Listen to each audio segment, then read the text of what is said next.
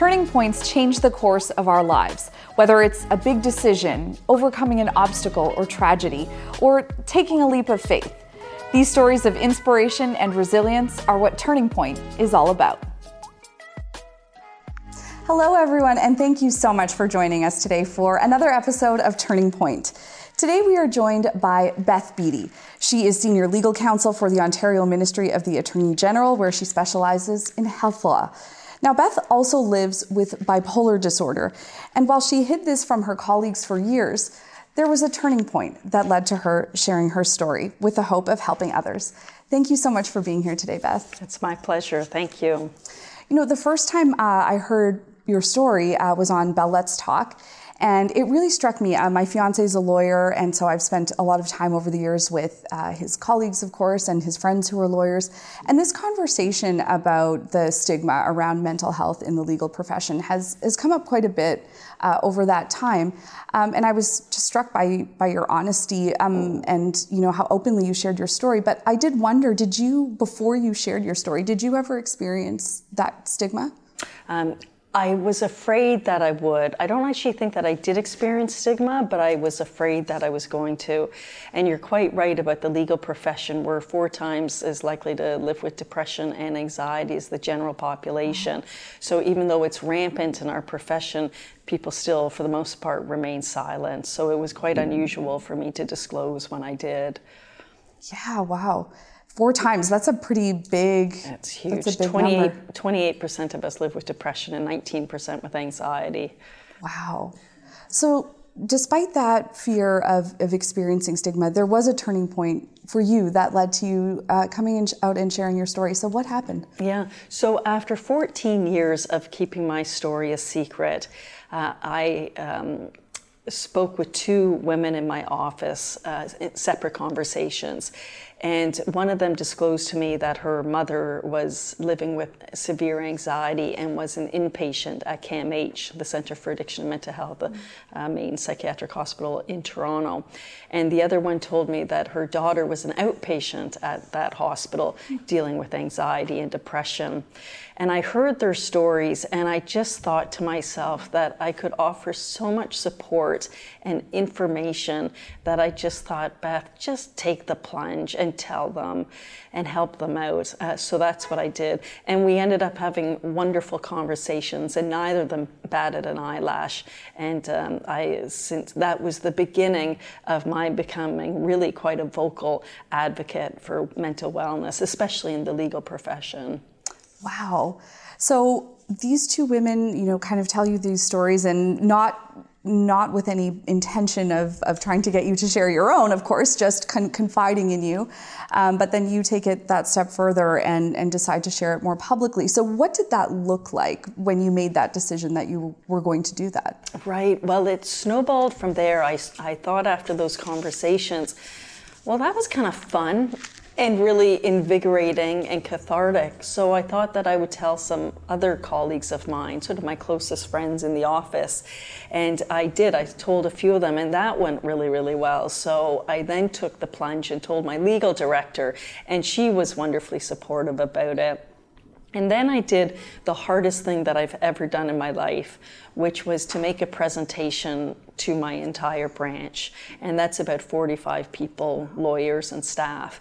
And I had a few weeks to lead up to it. And those th- few weeks, I had an upset stomach. I couldn't sleep properly. I had pangs of anxiety in my chest. I was just so anxious about making that presentation. But I was determined to do it and I did it and I got amazing support from my colleagues. They stood up and they gave me a standing ovation and I burst into tears. and it was really quite a moment. And once I had the support of my colleagues, I knew that I could do anything. And that's when I really became a very vocal advocate. You mentioned that this was 14 years after your diagnosis. So, what was it like during that time, kind of having to hide all of this from your colleagues? It was terrible. I really considered myself a condensed ball of angst to not be sharing my story. I didn't really uh, appreciate it at the time how important it was to get that weight off of my shoulders. But once I did start talking, I, I realized, oh my goodness, I, I really was that condensed ball of angst. And I just, I lived in sort of a darkness, and it wasn't my mood. My mood had been stable for many years, but I was just sort of in the shadow of things. I was living sort of a half truth. And then once I started talking, wow, it, it really was overwhelming in a wonderful way. It's really beautiful to hear you tell this story about you know about sharing with your colleagues. And of course of course there would be anxiety and fear ahead of that. But the fact that it was so well received they gave you this standing ovation i'm sure i'm sure aside from you feeling relieved a lot of them probably felt relieved too because i'm sure did you hear from them after some of them who said they'd been hiding their own every stories? time i shared my story i heard stories come back at me. Either my colleagues themselves were living with anxiety or depression, um, uh, typically, or they had loved ones, family members, or friends who were living with some kind of mental health challenge. So uh, I have heard at this point so many stories of people living with mental health issues. It's quite overwhelming. And again, in the legal profession, there's so many of us with these issues that I've heard countless stories. At the time, um, I just want to kind of step back in time a little bit because at the time that you were diagnosed, you were 35. Um, you had a very busy, high profile job, even at that time, um, as you do right now. So, tell me about that that time about you know uh, getting diagnosed and what led up to that moment for you? Right, yes. Um, you're right i was 35 years old at the time of the diagnosis of the bipolar disorder. I had been diagnosed with a major depression eight years before that so i had had uh, some uh, mental health challenges leading up to the bipolarity. What happened um, the, the uh, was that i to make a long story short, my partner left me seemingly without any warning, and I stopped sleeping. And for me, if I combine an antidepressant with not sleeping, it can ramp up my mood into a hyper, like a hypomanic, a mild mania. But in this case, when I was 35, I had a full on um, psychotic episode where I lost touch with reality and I thought my father was God and my nephew was the second coming or the Jesus Christ of the 21st century.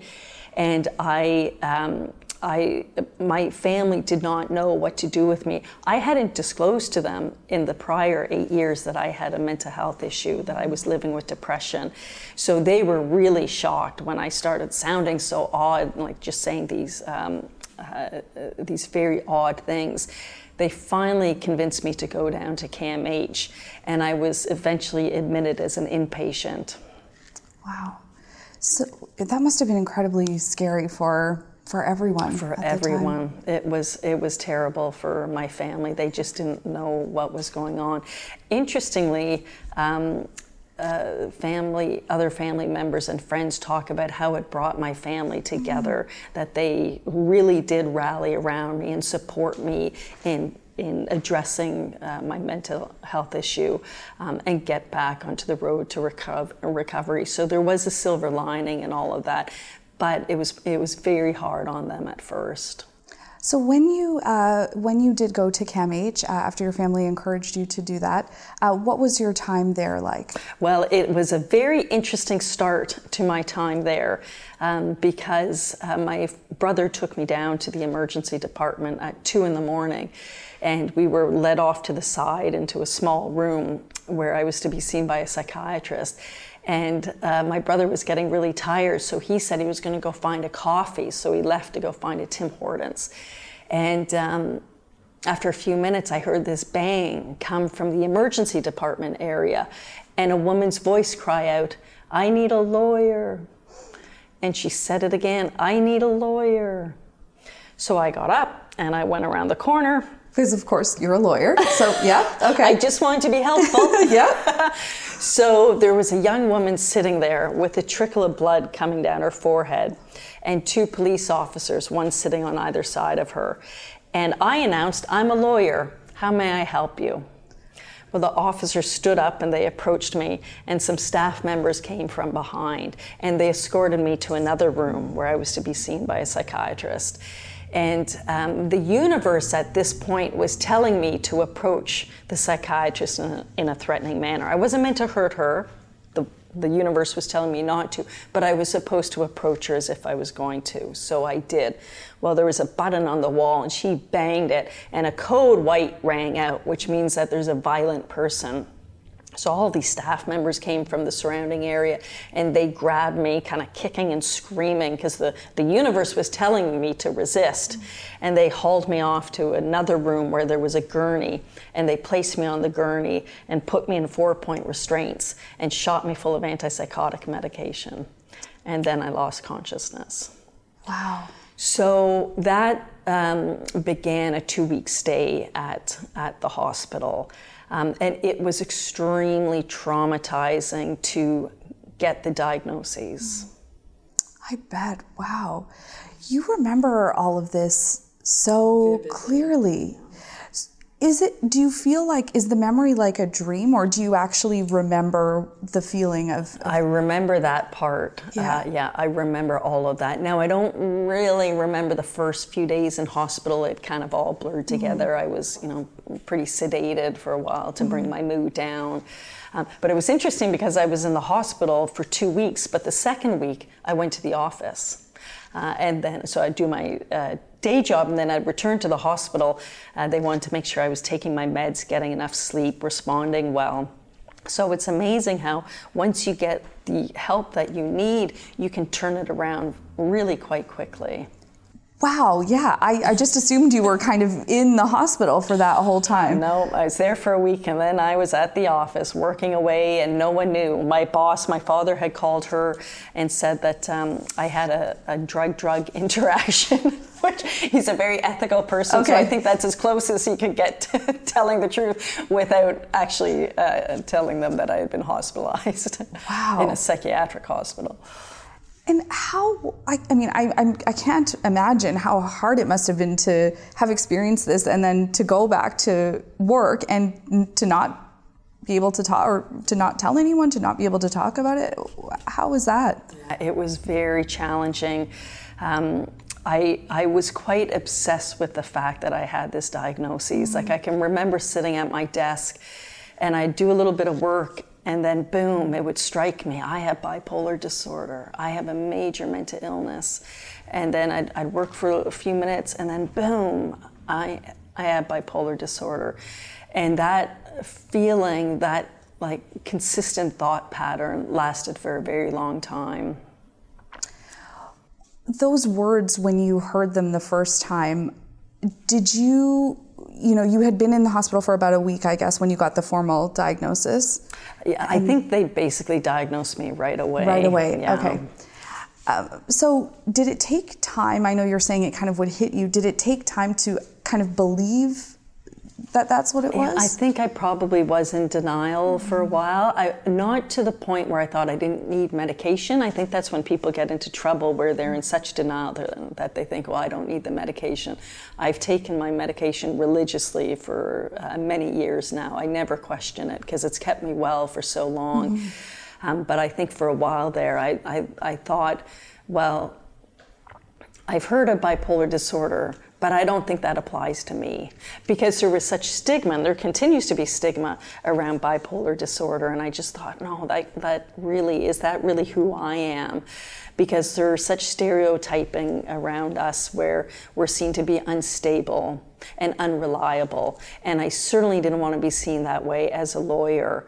Uh, so I did have that internal struggle, not thinking that I looked the picture of someone with bipolar disorder. But it affects people across socioeconomic status, like education, all of that. I'm no one special by any stretch. I just thought, really, can I, can I work as a lawyer with this diagnosis? I think that that for you know I've read um, I read the article that you wrote in the Globe and Mail uh, after you gave that presentation to your colleagues, and I think this is one um, aspect what you just mentioned there about you know that mental illness spans all walks of life is something that really um, that I really took away from your writing as well. You know you you make this very uh, compelling um, not argument I should, statement that that this is something that can affect anyone. And I think uh, I found it really comforting in a way in to read to read you, you know, as you wrote that, as somebody who, you know, has a job in the legal profession, who, you know, because I think that that is part of the stigma, right? We think, oh, it, it only happens to to certain kinds of people, and obviously, it does not. So, what kind of response have you received um, from you know your article in the Globe and Mail, from speaking out on Bell Let's Talk, um, from from people of from maybe different walks of life? Yeah, it the support and positive feedback is just immeasurable. Mm-hmm. It's just been so wonderful. Out of all of the advocacy work that I've done, and I'm talking like I've I've presented to the majority of the top f- firms in Toronto. Um, I've just probably made 60 presentations at this point, and I've only once received a negative comment. Uh, and that include the Globe and Mail. I got only positive feedback, so I'm really quite amazed by it. And I have to say that I have found such comfort because so many people have disclosed to me uh, their mental illnesses. Either not too many people with bipolarity, we're a little rare, um, but in terms of anxiety and depression, um, just to know that there's so many other people living with those conditions and working very productively. Um, so I found that um, very comforting, and I've also really enjoyed that people have found comfort in my story. I, I just find that so incredibly satisfying because I had been so closeted for those 14 years, and I so wish that I had someone, a role model. I don't love describing myself as a role model, um, but if I had have heard stories of someone, like say a senior um, practicing lawyer who's living with some kind of mental health issue, it would have bring, brought me such comfort and relief. So I like being able to play that role for other people. Yeah, I, I, mean, I imagine it has given so many people hope in in sharing their stories as well, uh, and in just in knowing they're not alone of course, too. Um, I know your work now. Um, you, you, that you know that was the beginning, the presentation to your colleagues, the article in the Globe and Mail. Uh, as you mentioned, you've done more than 60 presentations since then, and your work continues uh, to this day. Uh, you mentioned uh, we had a, a, phone call before uh, this interview, and um, we talked about uh, how your work now is really focused uh, a lot on uh, talking to people in leadership positions about the importance of, of sharing their experiences with mental health issues um, to help younger people. So tell me um, why that stood out to you as an area that was important to focus on. Yeah, I, I think it's just the importance of role models. Had I, during those 14 years, been able to reach out to someone, whether a practicing lawyer or a teacher or uh, some, basically some kind of professional, or not just a professional, um, but someone, it, it, could have been um, people in a variety of um, jobs that were just successfully working. I think that's what it came down to. I just needed to be able to know that I could work successfully um, in my field. So what I've I done is um, I wrote an article for Lexpert, which is the um, main legal publication for the business of law. And it's about why I think we need senior lawyers to, um, uh, to uh, uh, disclose that they are living with mental health conditions uh, because we need those role models to break the ice for the younger people who are coming up. Because one thing, when you're living with um, depression, anxiety, bipolarity, is you feel so vulnerable. And if you know that there's someone in your firm, in your office, um, that you can go to to get that comfort, um, then it's something that we really have to do. And we can't put that burden on young people at the beginning of their careers. It's just too much to ask of them because they're they're so busy, you know, just yeah. trying to make make a name for themselves. So they might feel that they stand out too much if they disclose. So we have to leave it to the more senior people uh, to break that ice um, and to show that you can have a very successful career um, while living with a mental health issue. I think that that aspect is really important because um, you know early in your career too you you feel really vulnerable, right? You you're just trying to get to the next level and get that promotion, and the last thing you want is to give any reason anyone any reason to think that you can't handle your workload or or you can't you know you're not fit to progress to that next level. So I think this idea of uh, of having role models and as you say like having uh, people to look to to say oh this person successfully works and you know they have a mental health disorder it is really important for first of all that feeling like you can have have a confidant, but also knowing that you too can can progress to that level. Yeah, that's exactly right. it's interesting now because I do see more junior people starting to disclose, which I think is very encouraging. And wow, it, it takes real courage to do that. Um, so I really admire them. One thing I'm involved with at the Ministry of the Attorney General um, is a group of us uh, lawyers as well as staff who have lived mental health experience or who have cared for people with um, uh, mental health issues.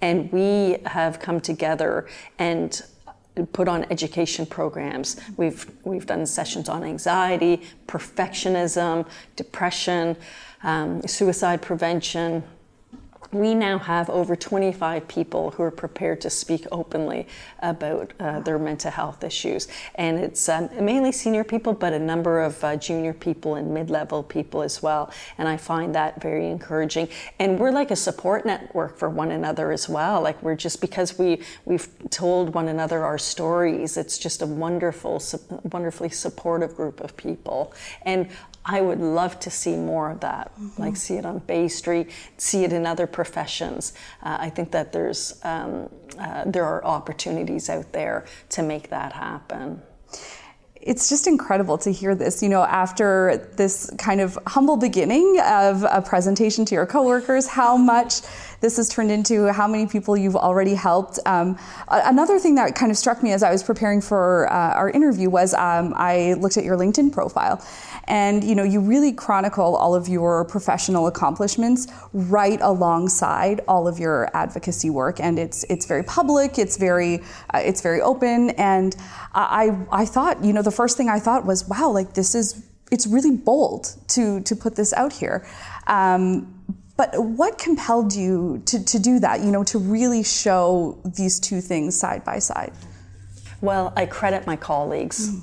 Like I credit speaking to uh, those two about the uh, mental health issues the mom and the daughter were having, and then making that presentation uh, to my colleagues because they actually were partly behind my becoming an advocate because they're like they said, oh well, you, you should go tell this person or you should share your story with other branches, which I ended up doing. So it sort of snowballed, and I really enjoyed doing the advocacy work. Um, and then I just got lucky enough to get involved in the Bell Let's Talk campaign. Um, so I just think I'm, I'm proud uh, of my profession. Like I, am proud to be a lawyer because it takes quite a lot of education and so on. And I've been doing it for over 25 years now.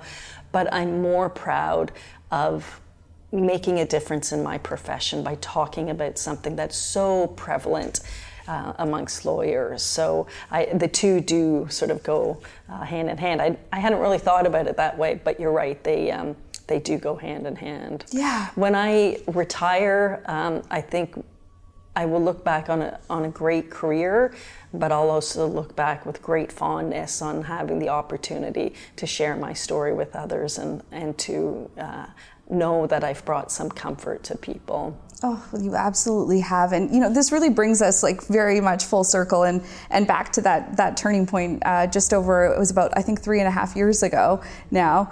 So as you kind of reflect back, and I know you just mentioned kind of you know retirement down the road.